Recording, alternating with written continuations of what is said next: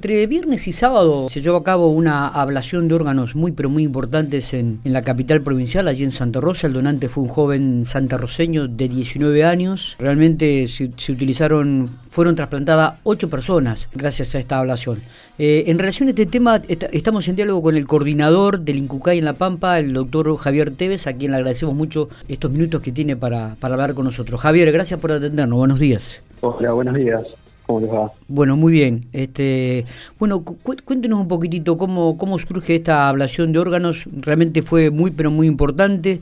¿Cómo fue el trámite? ¿Cuántas personas se involucró? ¿Quiénes trabajaron? Perfecto.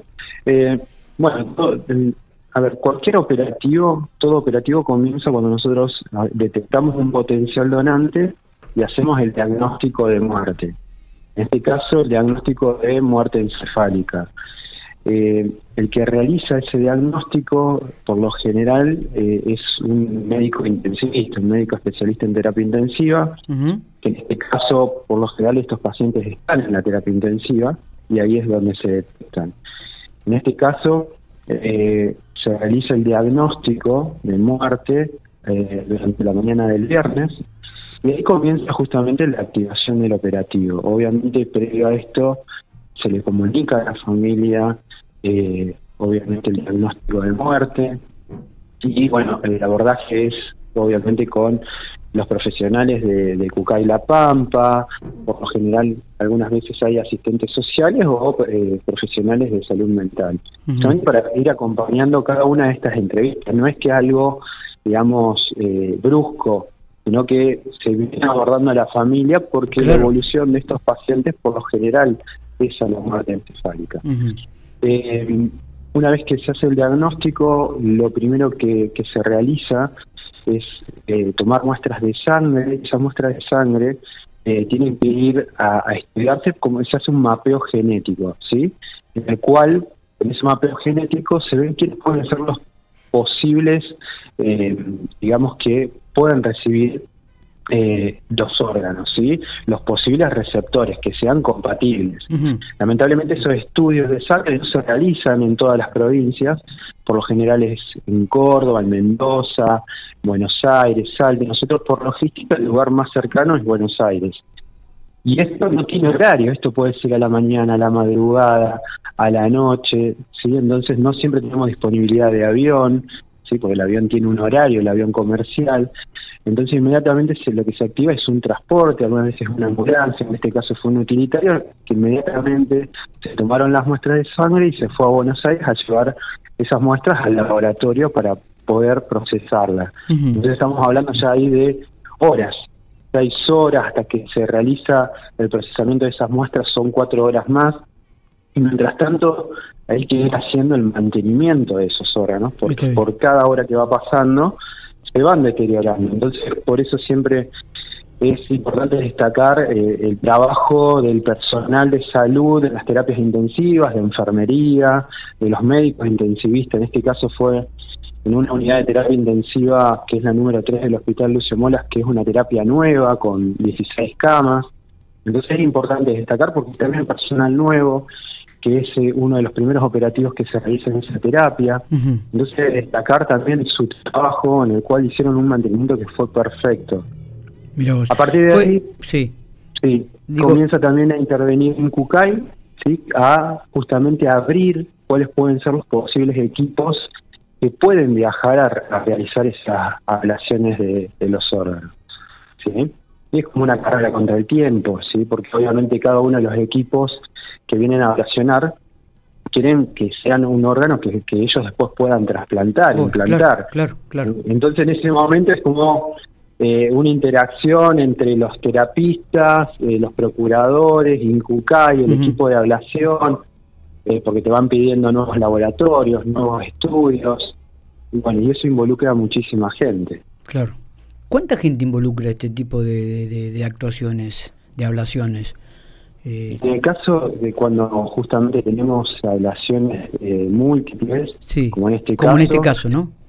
Claro, tenemos ya alrededor de 20 personas, de 18 20 personas que vinieron de Buenos Aires, ¿sí? de diferentes equipos, diferentes aviones, y después eh, justamente todo el recurso humano que intervino en el Hospital Lucio Mola, desde los terapistas en la terapia intensiva, los enfermeros, enfermeros de quirófano, instrumentistas de quirófano, técnicos anestesistas, el personal de, transporte de ambulancias que fueron justamente a traer y llevar a los equipos de ablación, el personal administrativo, del laboratorio. Es la verdad que es muchísima la gente que está involucrada en el hospital Lucio Molas, que sería el hospital donante. Pero paralelamente se va activando en cada uno de, por ejemplo, en el hospital italiano, o en el hospital Garraham, o en la Fundación Favaloro, donde se van a implantar esos órganos. Claro. También se van activando paralelamente eh, esas camas, esos quirófanos, para que lo más precozmente posible se implanten esos, esos órganos. Claro, recordamos que la ablación fue de corazón, de pulmones, riñones, el hígado y las córneas en este caso, ¿no? Del joven de 19 años. Exacto. Bien.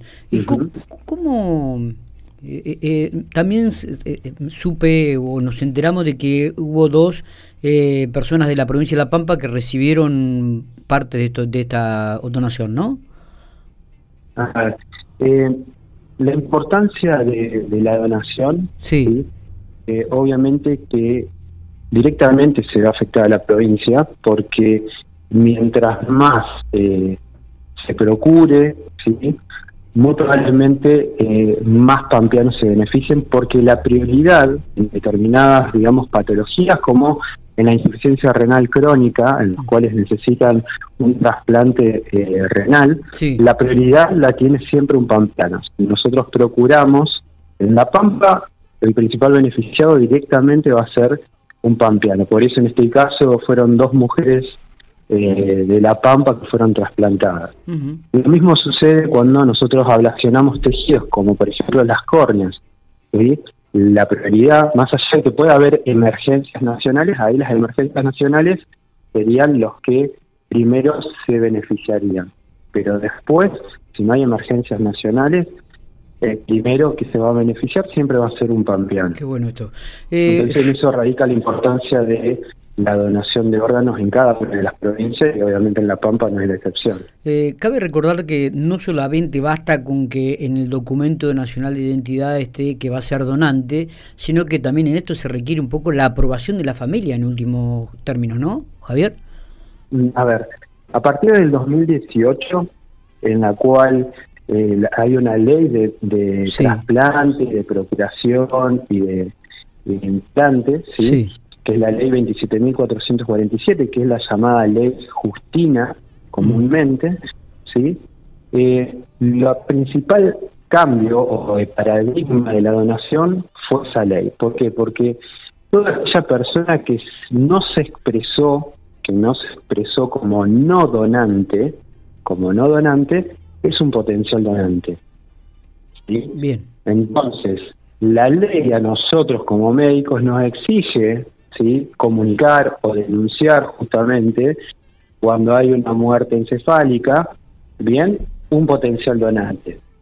Más allá de la decisión de la familia. La decisión de la familia, nosotros lo que intentamos ya desde las primeras entrevistas, es que ellos acompañen justamente esta decisión. Bien. Pero la decisión final no la tiene la familia. Obviamente que, a ver, la experiencia que nosotros tenemos, en realidad nunca tuvimos una negativa pero tampoco somos tan obtusos en, las cuestiones cuando hay muchos conflictos familiares o hay también muchos conflictos eh, judiciales. Claro. De, decir, bueno, no, no, vamos a seguir porque la ley no existe, no.